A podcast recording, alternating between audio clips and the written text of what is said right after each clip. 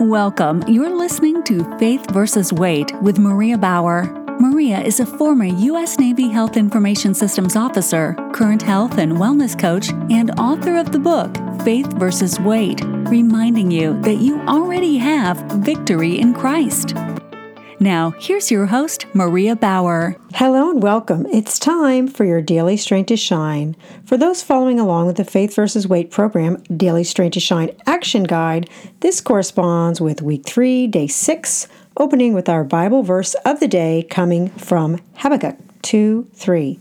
For the vision is yet for the appointed time, it hastens toward the goal, and it will not fail.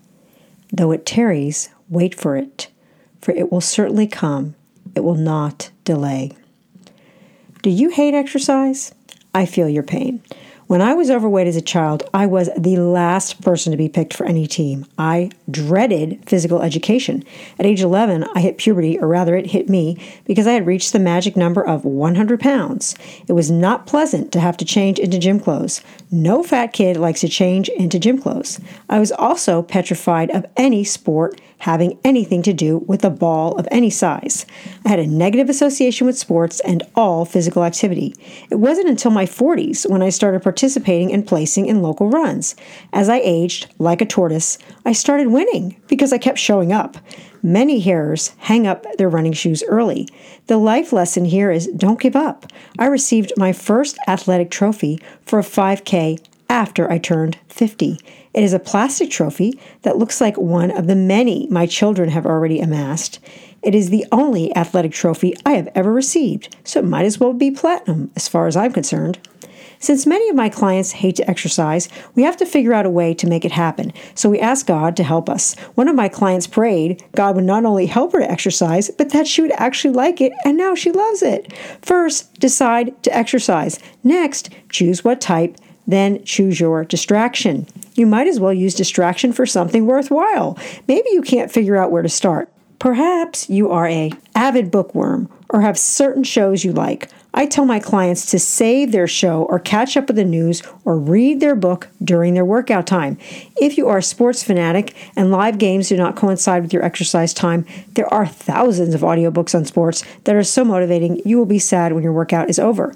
Now you will have a positive association with exercise. A stationary bike seems to be the easiest place to start for most people but any aerobic exercise equipment will work.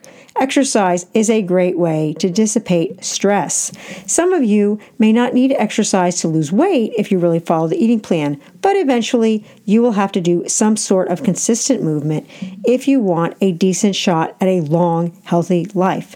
Not only does exercise help you maintain your goal weight, movement has been linked to longevity. No surprises there. When you exercise, you send your body the message it still needs to keep on trucking. Praise Jesus. Running and extreme workouts. Many first time clients tell me they cannot run.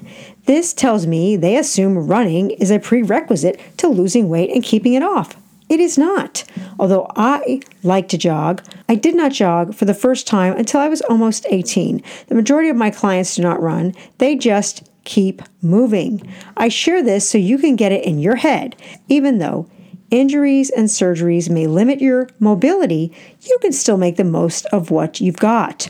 Although you can always find an appropriate way to exercise, my clients lose weight by changing their diet first. However, I am passionate about people moving because movement is linked to longevity. Just watch what happens when you incorporate both. If you like to run and are not at a manageable weight, then walk, swim, or bike. Why put your joints through the impact of jogging if you have excess weight?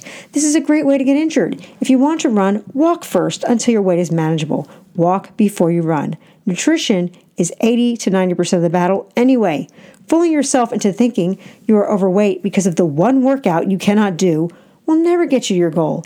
Using any form of exercise for weight loss that is too intense is not sustainable. No one will tell you this, but it is true. There will be times in your life when you cannot sustain these effort levels due to injury, illness, peak times at work, or family situations. If your weight management is dependent on burning 900 calories per workout, you will have a problem. If you love to do intense workouts for the sake of doing them and are in the type of shape to handle them, that's a different story. However, I know many people who put on weight when they start running because they think they can justify extra calories or they wind up getting injured and then stop all forms of exercise. When I was younger, I used to love garlic fries and a banana shake with my mushroom Swiss burger after a long run.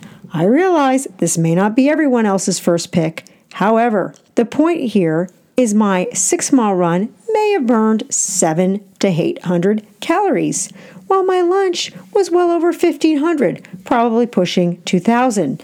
When it comes to weight management, many of us still have in our heads the past media sensationalism surrounding overweight people practically killing themselves to lose weight as part of our reality TV. This was demeaning and added to the debasement of human beings in general. But since it made money, and still does, it keeps airing. Even if you do lose weight on an intense program, how long do you think you can continue? Is this your plan for long term weight management? Sadly, many of these participants are not able to maintain these intense all day workout programs. If you wind up sidelined, I recommend moving every single day, especially with injuries, illness, peak times at work, and family situations, just doing the best you can. You don't need to kill yourself, but you do need to move do what you can. Fresh air and whatever exercise you can fit in will help you and others through recovery periods. Try to remember to move for at least 15 minutes after every meal.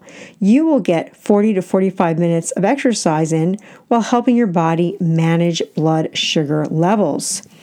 I was 18 years old when I entered the U.S. Navy and went to boot camp. It was hard enough at that age. It is no surprise women in their late 30s and 40s attending weekend boot camp classes after sitting at a desk all week are winding up with injuries. No wonder people hate exercise. If you are looking for a training philosophy that will give you the hardest workout bang for your buck, you need to read a different book. I always ease my clients into their workouts and only challenge them when they are ready in order to prevent injuries and burnout. Extreme workouts are not a sustainable way to lose weight. As the old saying goes, you cannot out exercise a bad diet. Spiked cortisol levels can set the stage for storing fat and creating false hunger. Intense exercise can set you up for this catch 22. It is not necessary to go to exercise extremes in order to lose weight, and in most cases, it is counterproductive. You should always challenge yourself, but not stress your body out. Exercise is meant to be invigorating, not an excuse to binge. Months or years of crazy workouts and extreme dieting will deplete your body, leaving you lacking in nutrients that will inevitably lead to cravings. Your body is not craving the cupcake, it is craving real food. Nutritious food and the appropriate amount of exercise are going to eliminate cravings, not create them. Unfortunately, most people push harder and harder, leaving themselves more depleted and fatter. Extreme diets and workouts will cause you to fail. I would rather not train a client if they were not open to discussion involving faith diet, and lifestyle. I have politely fired clients, and clients have politely fired me. You should be on the same page as your trainer. I don't agree with the philosophy of getting your money's worth by not being able to walk the next day, nor should you be inadequately challenged. Training is only a small percentage of the equation. Remember, fitness does not start in the gym. Whether your exercises classes resemble covert military training ops or not doesn't matter. Even if you burn 800 calories in a workout, you'll still need to watch what you eat. How about eating a healthy meal and then going for a bike ride with your family or friends? Another day, you can pick a resistance class like Pilates to build strength. You may burn fewer calories than a Navy SEAL training session, but you will have fewer calories to burn if you are not overdoing it. Too much of our society has the supersize me mentality. After boot camp workouts. This is not how the rest of the world maintains their weight unless they have already adapted our crazy lifestyle.